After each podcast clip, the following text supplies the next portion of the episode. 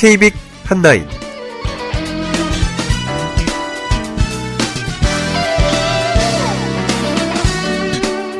청취자 여러분 안녕하십니까? 2014년 11월 14일 금요일 KBIC 한나인 진행의 시각장애 앵커 이창훈입니다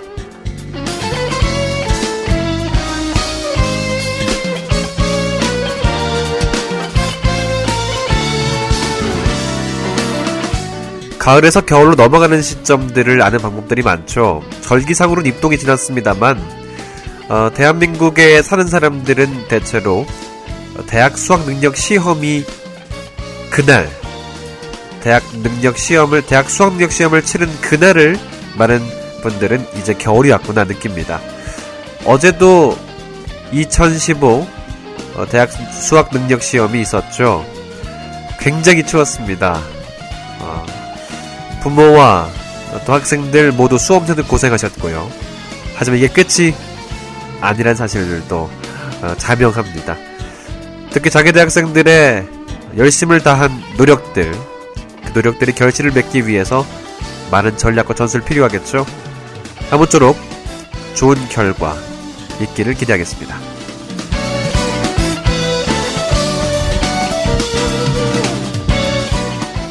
한 주간의 소식을 정리하는 KB 칸나인 이번 주도 한 주간의 장애계 소식을 정리하는 시간 준비했습니다. 주간 KBIC 뉴스 남서현 캐스터 목소리 듣겠고요. 하상 주간 소식 11월 둘째 주 소식도 하상장애인 복지관 강상 선생님으로부터 이야기 들어봅니다. 칼럼도 준비되어 있습니다.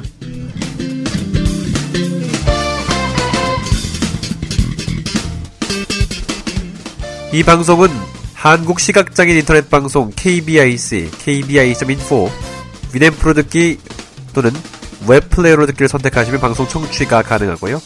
모바일에서도 안드로이드와 아이폰 각각 XII Alive, XII Alive 그리고 사파리 탭하셔서 똑같이 위넷프로 듣기를 진행하시면 방송 청취가 가능합니다.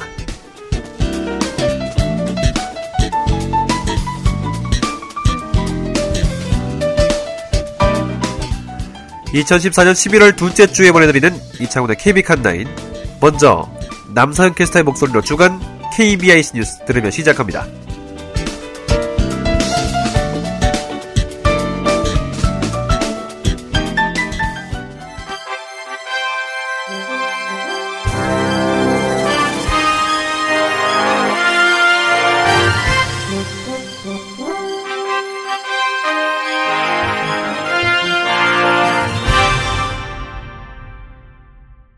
청취자 여러분 안녕하십니까? 11월 둘째 주 주간 KBIC 뉴스입니다.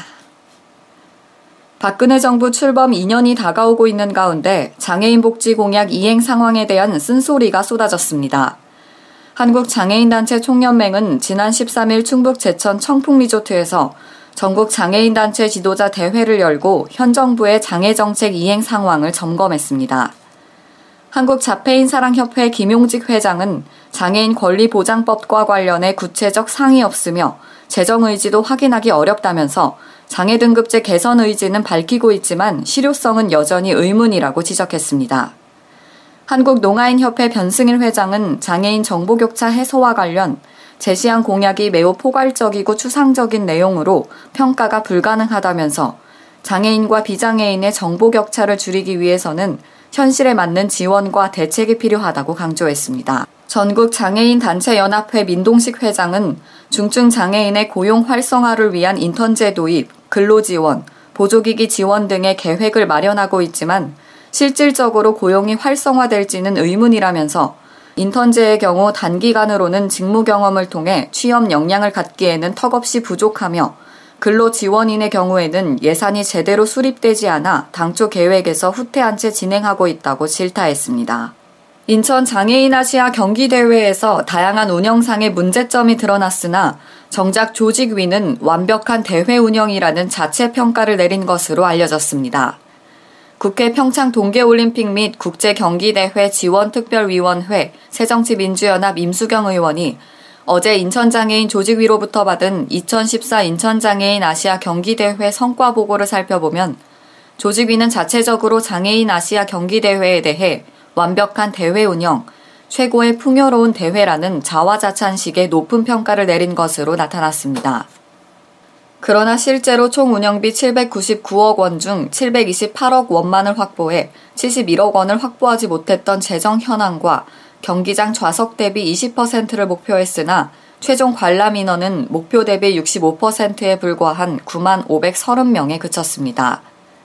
이 밖에 휠체어에 앉아 경기하는 양궁 선수들이 탑승할 수 있는 장애인 수송버스가 제 시간에 도착하지 못해 장시간 대기했던 사례가 확인됐고 양손이 없는 선수를 고려해 선수촌 시설팀에 비대 설치를 요청했지만 예산 부족을 이유로 난색을 표명한 사례도 드러났습니다.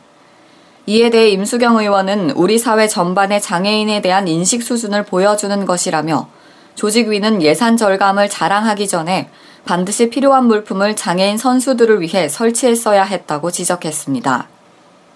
임 의원은 이어 장애인 아시아 경기대회가 갖는 의미와 그 성공 여부는 큰 규모의 대회를 성과적으로 치러냈느냐가 아니고 장애인과 비장애인이 함께 어울려 차별 없이 행복하게 살아갈 수 있는 사회를 만들어내기 위한 노력이라며 장애인에 대한 조직 위의 배려나 관심의 수준은 이러한 패럴림픽의 취지를 살리지 못했다고 강한 아쉬움을 내비쳤습니다. 내년에 서울에서 개최되는 세계 시각장애인 대회에 정부 지원을 위한 방안이 추진되고 있습니다. 새누리당 이상일 의원은 어제 2015 서울 세계 시각장애인 경기대회가 정부의 지원을 받을 수 없는 상황을 개선하기 위해 국제경기대회에 세계 시각장애인 경기대회를 추가하는 내용의 국제경기대회 지원법 개정안을 대표 발의했습니다. 개정안의 주요 내용으로는 대회 유치 승인 등에 관한 근거를 마련코자 국제경기대회 지원법에 국제경기대회 종류에 세계 시각장애인 경기대회를 추가하고 부칙의 2015 서울 세계 시각장애인 경기대회에 대한 대회 유치 승인 등에 관한 특례를 둬 현행법에 적용을 받도록 했습니다.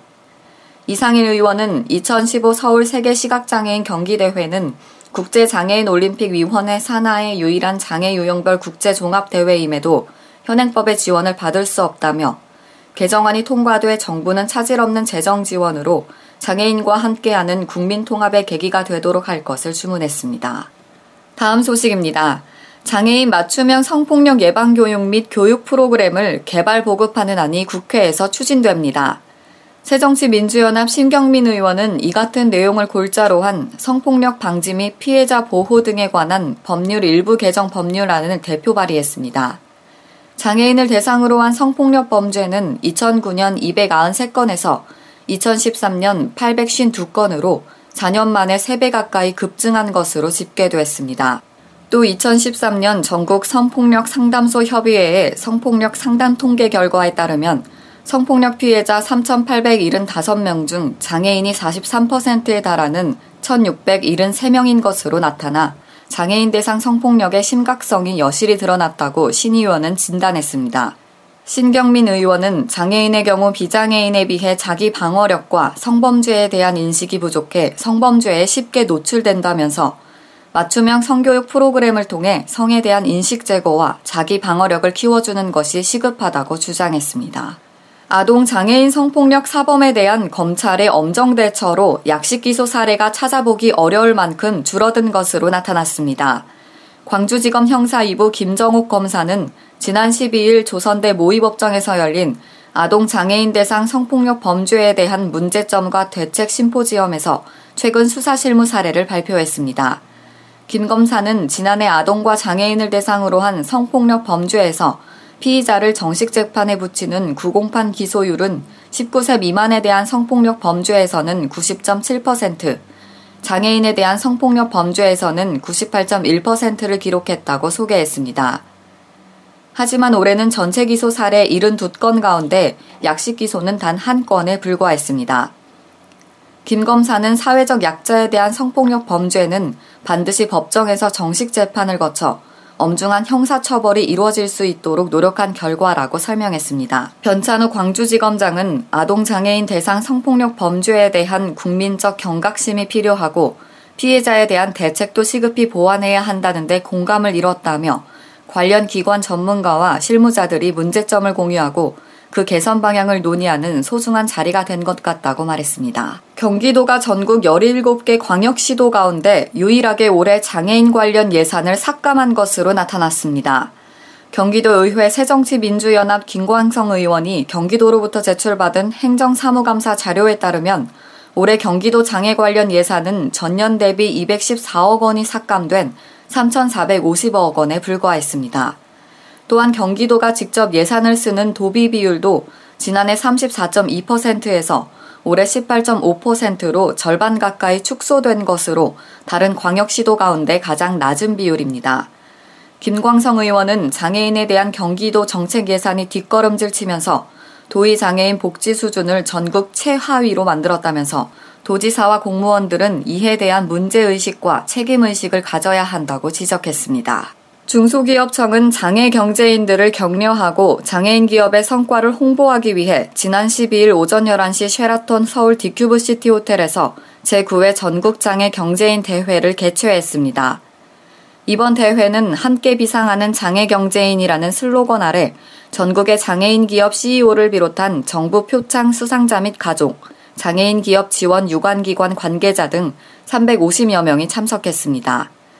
이 자리에서는 모범 장애인 기업 대표 25명에 대한 정부 표창과 장애인 창업 아이템 경진대회 입상자 20명에 대한 시상식이 이루어졌습니다. 특히 2014 인천장애인 아시안게임의 장애인 스포츠형 휠체어를 납품 수리하는 등 휠라인 금동욱 대표가 모범적인 경영 활동을 인정받아 산업통상자원부 장관 표창을 수상했습니다. 2001년에 창업한 휠라인은 2013년 6억 원 이상의 매출과 13명의 장애인 근로자를 고용한 장애인 기업으로 성장했습니다. 실로암 시각장애인 복지회가 지난 11일 오후 서울 종로구 자하문로 효명빌딩에서 설리번 학습 지원센터를 개관했습니다.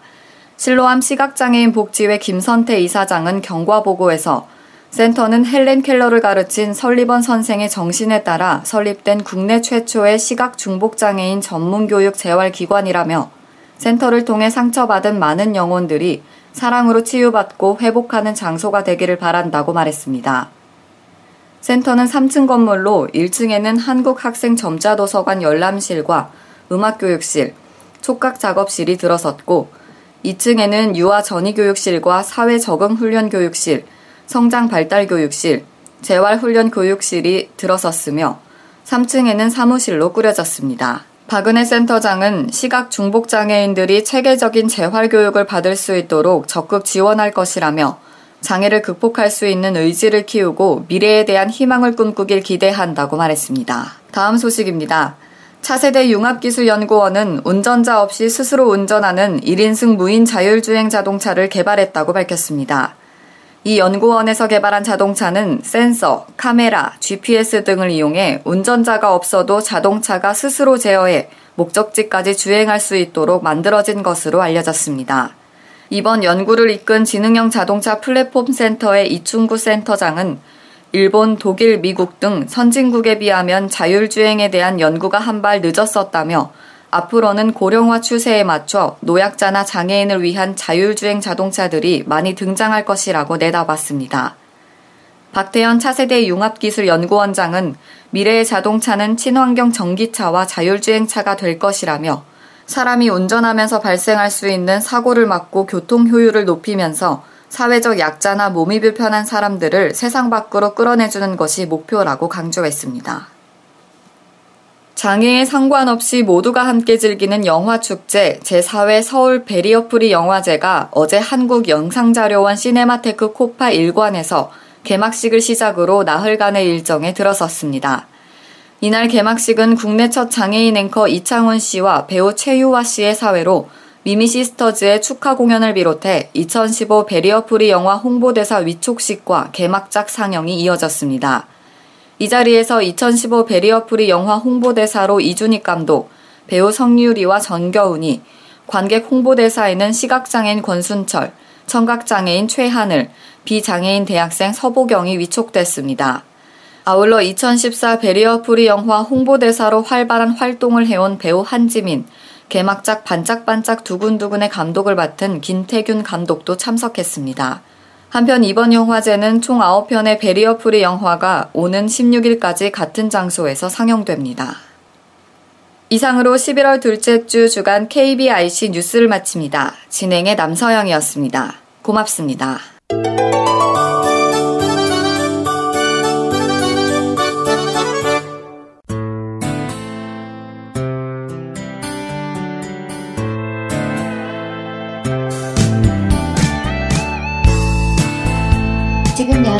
여러분께서는 한국 시각장애인 인터넷 방송을 청취하고 계십니다. 하상장애인 복지관 기획홍보팀 강사 선생님이십니다. 안녕하세요. 네, 안녕하세요. 11월 이제 입동이 절기상치라서 굉장히 추운 날씨가 계속되고 있습니다. 네. 옷차림의 변화가 있나요? 어, 아무래도 다 이제 좀 두, 두툼한 옷을 많이 입고 다니시는 것 같아요. 날씨가 너무 갑작스럽게 추워져서. 네. 그 개인적으로도 옷차림의 변화가 있으시겠네요. 그쵸. 옷, 이 이제 겨울옷으로, 네. 어제부터 그렇죠. 입기 시작했습니다. 네. 이때쯤 이제 많은 분들이 이제 장롱 정리도 하시면서 입을 네. 것 입고 이제 버릴 거 버리고 이렇더라고요.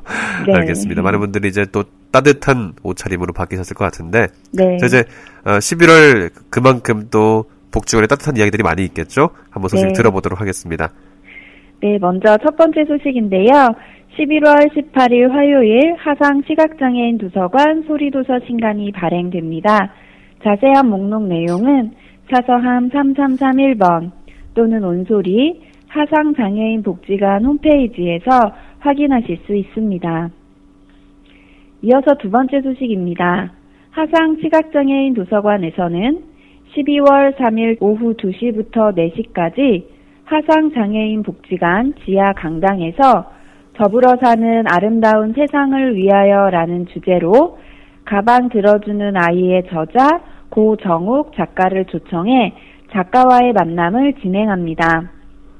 생생한 성우의 음성이 곁들여진 작가와의 만남은 시각 장애인들이 작가와 소통하며 문화 활동의 욕구를 해소하고 독서 의욕과 흥미를 부여함으로써 더욱 깊이 있는 독서 활동 증진을 위해 마련된 강연입니다. 이번 행사는 누구나 참석 가능하며 선착순 50명에게는 작가의 사인 도서도 제공됩니다. 신청은 11월 28일 금요일까지 하상 시각장애인 도서관 02-560-4285 560-4285번으로 연락해 주시면 되겠습니다.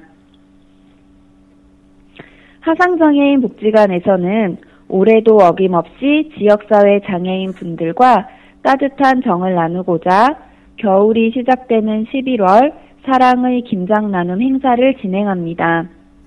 사랑으로 간을 하고 정성으로 버무린 김장 김치는 복지관 인근의 중증 장애인 가정에 배달되어 이웃과 함께하는 복지를 실천할 예정입니다. 맛도 좋고 몸에도 좋은 김장김치로 올 겨울은 더욱 따뜻하게 보낼 수 있을 것 같네요. 여기에 여러분의 따뜻한 관심과 응원이 더해진다면 더욱 풍성한 김장 행사가 될 수 있을 것 같습니다. 네, 하상 소식은 오늘 여기까지입니다. 네, 어, 세 번째 소식 사랑으로 간을 하고 정성으로 버무린 이 말이 참 굉장히 눈길을 끄는데요. 네. 어, 11월이 되고 12월이 되면 우리 주위에 있는 많은 또 저소득 가정들이 많이 있습니다. 이분들에게 네, 따뜻한 김장 김치가 잘 배달도 해서 올겨울 잘 났으면 하는 바람을 갖게 되고요. 네. 또두 번째 전해준 소식 아, 고정욱 작가는 제가 또 방송을 통해서 만난 경험이 있는데요. 어, 네, 네. 수많은 200권이 넘는 단행본을 쓰신 고정욱 작가의 만남, 많은 분들이 관심을 갖고 또 네. 12월 3일이라고 했죠. 네, 그때 많이 참여해 주셔서 항상 그 작가와 만남할 때는 꽉 차는 편이라고 들었는데 어떤가요? 아무래도 많은 분들이 관심을 많이 가져주시는 편입니다. 네, 이번 12월 3일에도 한 달 정도가 네, 한 달이 안, 안 됐군, 안 남았군요. 예, 12월 네. 3일에도 많은 분들이 참여해 주셔서 작가의 네. 만남을 통해서 또 책도 읽고 저자와 이야기 나누는 귀한 시간들 만들었으면 좋겠습니다.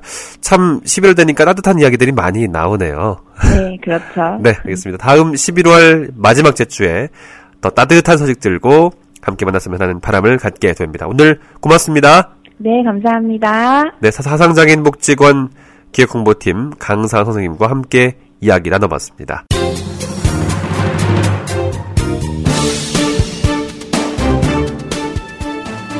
Are you thirsty for useful information or looking for something interesting?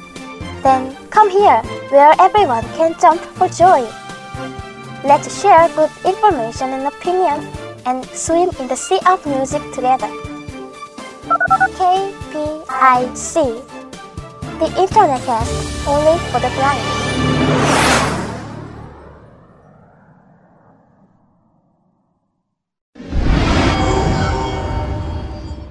오늘은 한국시각장연합회 한국웹접근성 평가센터를 소개해드리려고 합니다.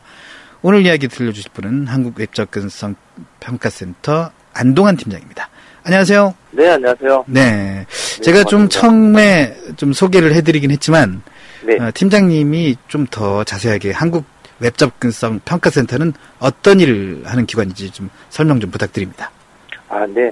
어, 저희 그 한국 웹접근성 평가센터는요, 그 한국 시각장애연합회에서 정보조건성 연구를 좀 필요를 해서 2004년부터 그 시각장애인의 정보조건성 연구를 시작을 했는데, 2008년 장차법 통과를 계기로 그 시각장애뿐만 아니라, 어, 대성마비 장애인 또는 청각장애인 등 정보조건 약자 네. 이런 분들의 그 정보조건성, 그러니까 모바일 애플리케이션이나 웹사이트를 이용하는 그런 이제 정보접근성 연구를 하는 전문 연구기관입니다. 네.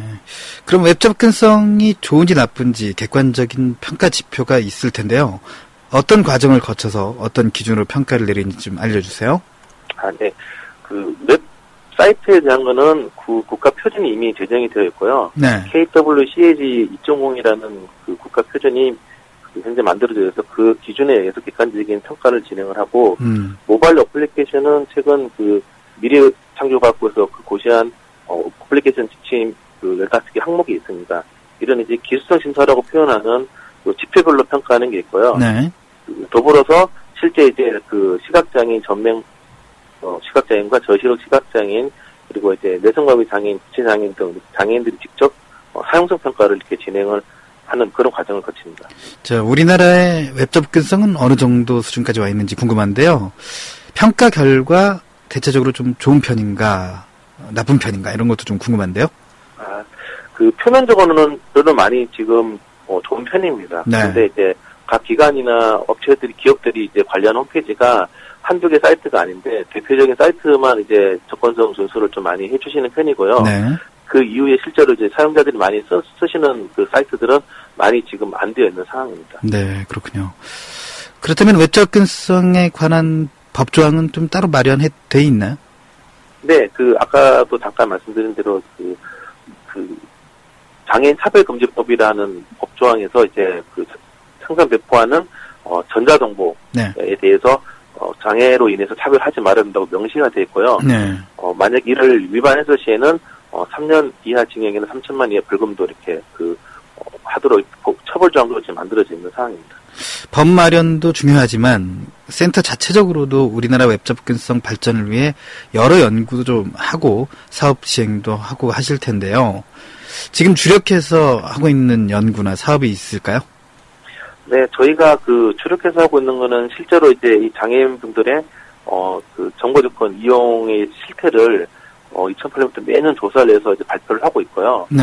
어, 더불어서 현재 지금 이제 모바일 기기가 다변화되고 있기 때문에 모바일 기기에 대한 이제 연구나 이런 것들도 하고 있고 네. 또 여기에 더불어 어, 생산 배포하는 이제 모바일 애플리케이션에 대한 접근성 준수 여부도 하는 지표 개발이나 그리고 인증 사업 이런 것들을 지금 더 하고, 하고 있습니다. 네.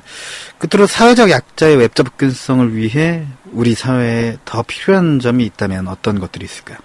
어, 그 실제로 법이나 제도 로 인해서 공공기관들이 이제 그 접근성을 준수를 이제 그 하는 경우도 있고요. 네. 또 기업들은 이제 민원이나 이런 이제 여러 가지 또 고소 고발로 인해서 이제 접근성을 이제 하고 있는 상황인데 이런 이제 강제성보다는 실제 사용하는 그 장애인의 편리성을 좀 더 그 감안해서 실질적으로 도움이 될 수 있는 그런 접근성 개선 작업을 있었으면 하는 그 바람이 있습니다. 누구나 동등한 교육을 받을 권리가 있습니다. 그게 바로 학습권인데요. 그러나 장애인은 신체적, 정신적 불편함 때문에 동등한 학습권을 어, 누르, 누리기 위해서 좀 더 지원과 배려가 필요합니다. 그러나 아직까지 우리 사회가 어, 지원이 좀 미비한 것이 좀 현실인데요. 이런 내용을 좀 토론하기 위해서 동문장애인 복지관에서 시각장애인 자조모임, 지체장애인 자조모임, 지적장애인 자조모임 등 시각장애인 비전이 제1회 학습관 발언대회를 연다고 합니다. 어, 교육에 많은 관심을 갖고 계신 학부모님과 교육 당사자, 학생, 그리고 교육 종사자, 어, 교육계 계신 분들이 에, 들으면 좋은 정보가 될 것 같은데요. 전화 연결 한번 해보죠. 어, 동문장애인 복지관 자립지원팀 이경아 사회복지사입니다. 안녕하세요.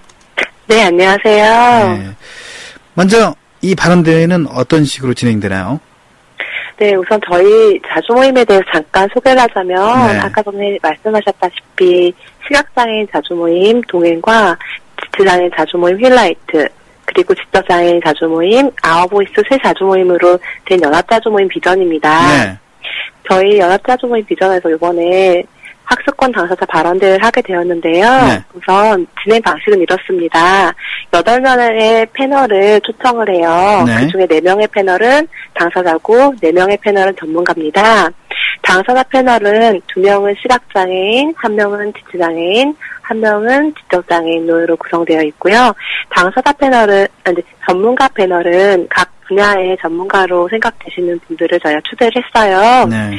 그래서 이제 당사자 패널이 어 발언권을 발언권 카드를 각자 세 장씩 주거든요. 예. 그래서 어 자신의 불편 사례가 있으면 그 발언권 카드를 들고 가장이 지목을 하면 그 문제에 대해서 발언을 합니다. 그 문제 사례에 대해서 발언을 하면 네. 그 문제에 대한 개선 사항이나 대안점을 전문가 음. 패널이 발언을 해주시는 방식으로 진행될 예정입니다. 음, 그럼 발언 대회에서 어, 다룰 내용들은 학생들의 불편 사례를 직접 모은 걸 좀 모은 걸 텐데 네네. 어떤 사례들이 좀 가장 많이 나왔나요? 어, 분야, 장애 분야에 따라서, 유형에 따라서 조금씩 다른데요. 네. 시각장애인의 경우는 대체 도서의 부족이 가장 크게 나왔어요. 학교에서 이제 수업을 계속 진행하시는데, 그거에 대한 도서의 부족으로 전자도서나 점자도서, 음성 도서의 부족으로 가장 공부하기 힘들다고 음. 많이 이야기가 나왔고, 또 한 내용으로는 장애인 보조공학기기의 부족, 이런 내용도 굉장히 많이 나왔어요. 음. 그리고 지체장애인 분들께서는 어떤 내용이 많이 나왔냐면, 어, 학교 내 편의시설 문제나, 그리고 장애인 화장실 문제, 음. 이런 내용이 많이 나왔고, 네. 그다음에 지적 장애인 같은 경우에는 교수님이나 학생들의 장애 인식에 대한 문제들, 그리고 음. 공통적인 의견으로는 장애학생 지원센터나 장애학생 도우미에 대한 전문성 강화 부분이 많이 나왔습니다. 네. 이에 대한 대안을 마련해 줄 전문 패널들은 어떤 분들인가요? 아, 실명을 거론해도 되나요? 네. 아, 네. 우선 한국 점자 도서관의 육근일 관장님 전문 패널로 오시고요. 네. 그 다음에 장애인 학생 지원 네트워크 김형수 사무국장님. 네. 그리고 한국자립생활대학의 전정식 학장님. 그리고 나사렛 대학 특수교육 어, 고등교육지원센터의 박경화 선생님 이렇게 음. 네분 오십니다. 네, 전문 패널들이 아주 전문성이 높은 패널들입니다. 네. 네. 논의된 내용들은 많은 시각장애인들이 알 수 있게 좀 따로 고지가 되나요? 아, 물론 저희 시각장애인들이 많이 보는 넓은 마을이나 아이플에도 당연히 고지를 할 예정이고요. 네. 그리고 각 학교의 장애학생 지원센터에 이런 내용을 전달할 생각입니다. 네네. 또한 추후에 어, 장애인 학생 지원 네트워크와 연계 활동을 통해서 국립특수교육원에 저희의 내용을 전달할까 합니다. 네, 그렇군요. 그런데 이때 나온 내용들을 실제로 시행하기 위해서는 관련 네. 기관의 협조가 좀 필요할 텐데 네, 아마 어- 많은 기관의 협조가 필요할 것 같아요. 어, 어떤 뭐 협조를 구하실 예정인지. 예. 우선 시각장애인계 쪽에서는 네. 한국전자도서관 한국 한국 시각장애 연합회 쪽에 네. 같이 연계적으로 사업을 진행하자라고 말씀을 드려야겠죠. 네. 그리고 끊임없는 대체 도서의 제작과 그 다음에 장애인 도서관 추진 건립 이런 것들 그리고 어 끊임없는 아마 음, 장애인 편의시설의 제공 그리고 인식 개선 사업이 추가적으로 따라져야 할 것 같습니다. 네, 그렇군요. 관심 있는 분들은 좀 직접 가서 내용을 들어보면서 평소에 좀 하고 싶었던 말들도 좀 해보는 시간 가져보면 좋을 것 같은데요. 언제 네. 열리는지 방청은 어떻게 신청하면 되는지 알려주십시오. 네, 저희 이번에 열리는 날은요, 11월 14일 금요일이고요. 네.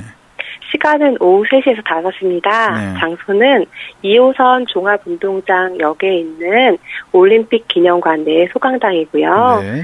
어, 신청은 어, 전화 접수도 가능하고 홈페이지 접수도 가능한데요. 전화 네. 접수 저희 복지관 02-2244-3100번으로 전화하셔서 문의해 주시면 될 것 같고요. 244에 그리고- 3100번. 네, 네. 둘둘사사에 3100번으로 네. 문의해 주시면 될 것 같고요. 서울 전화입니다. 오셔서 어, 꼭 당사자 패널에 아니시더라도 자유 발언도 있으시니까 오셔서 많이 참여해 주시면 좋을 것 같습니다. 네.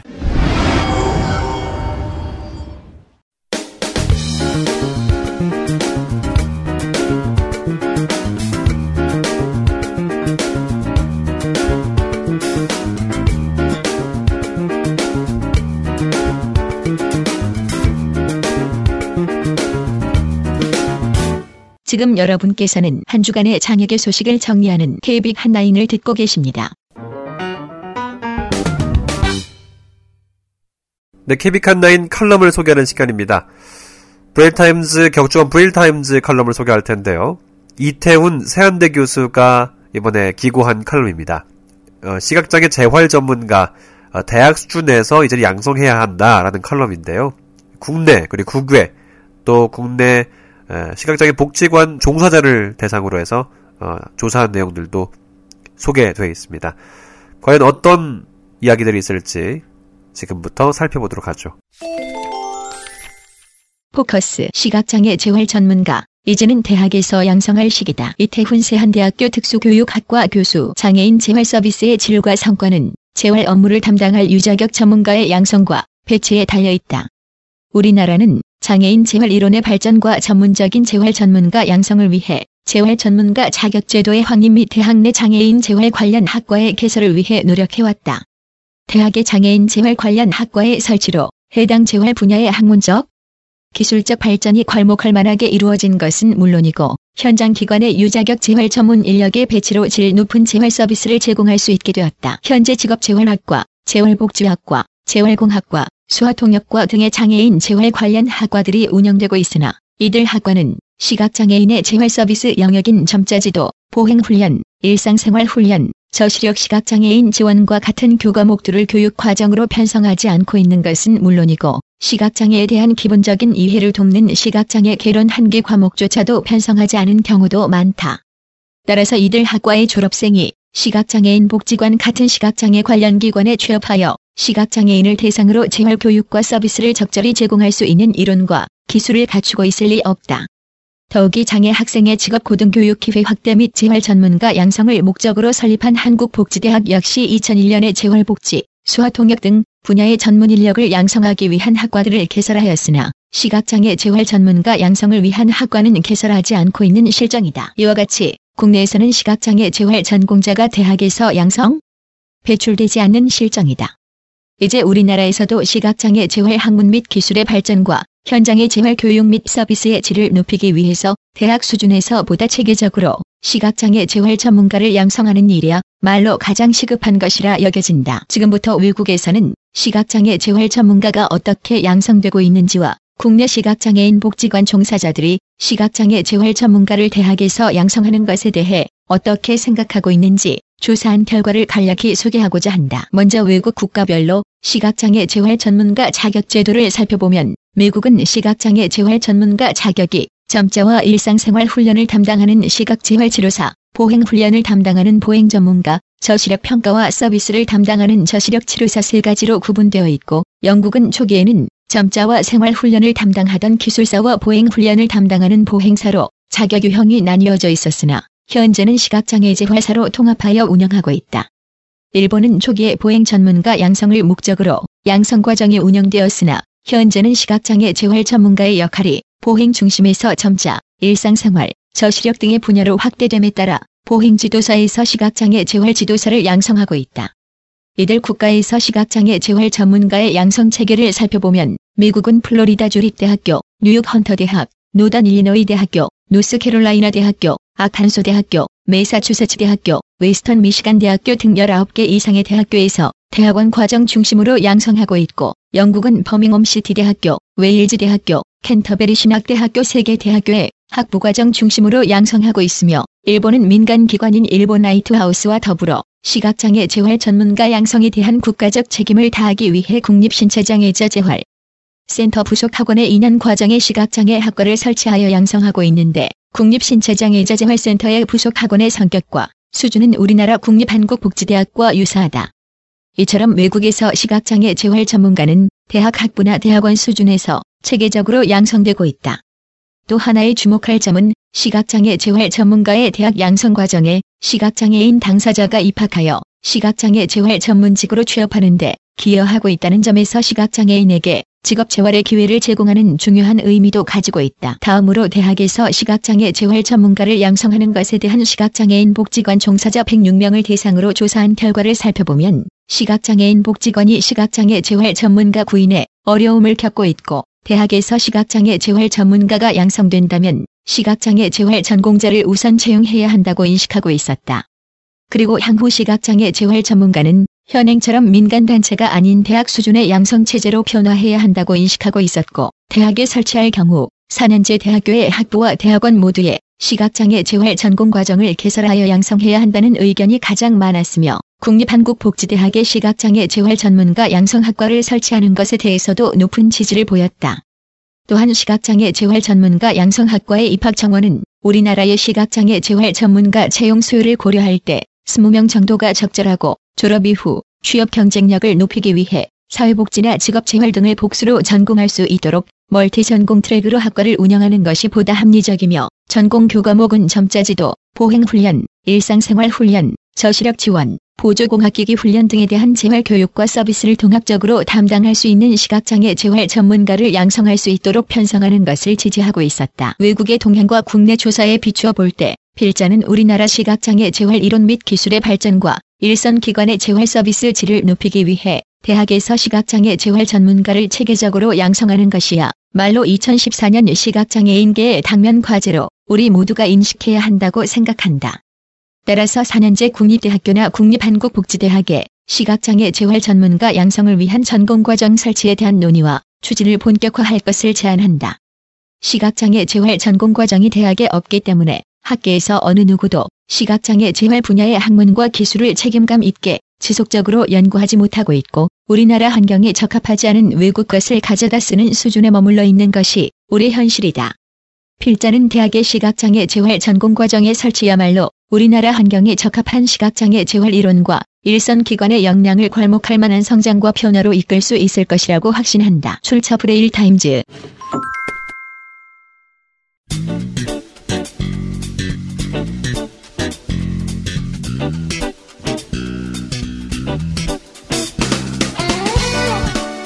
KB칸9 재방송 순서 알려드리겠습니다. 내일 토요일 오후 8시, 월요일 오후 6시, 화요일 4시, 수요일 2시, 목요일 12시, 다음 주 금요일은 오전 10시에 재방송됩니다. 또 이 방송은 팟빵과 아이튠즈 스토어에서 KBIC로 검색하시면 다시 듣기가 가능합니다.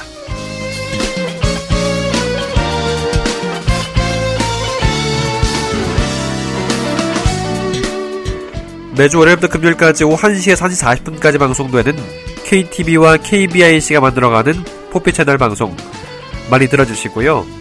또 이 방송은 당일 11시 그리고 오후 금요일은 오후 9시에 재방송 됩니다. 또 아이튠즈나 팟빵에서 포피 검색하시면 다시 듣기가 가능합니다.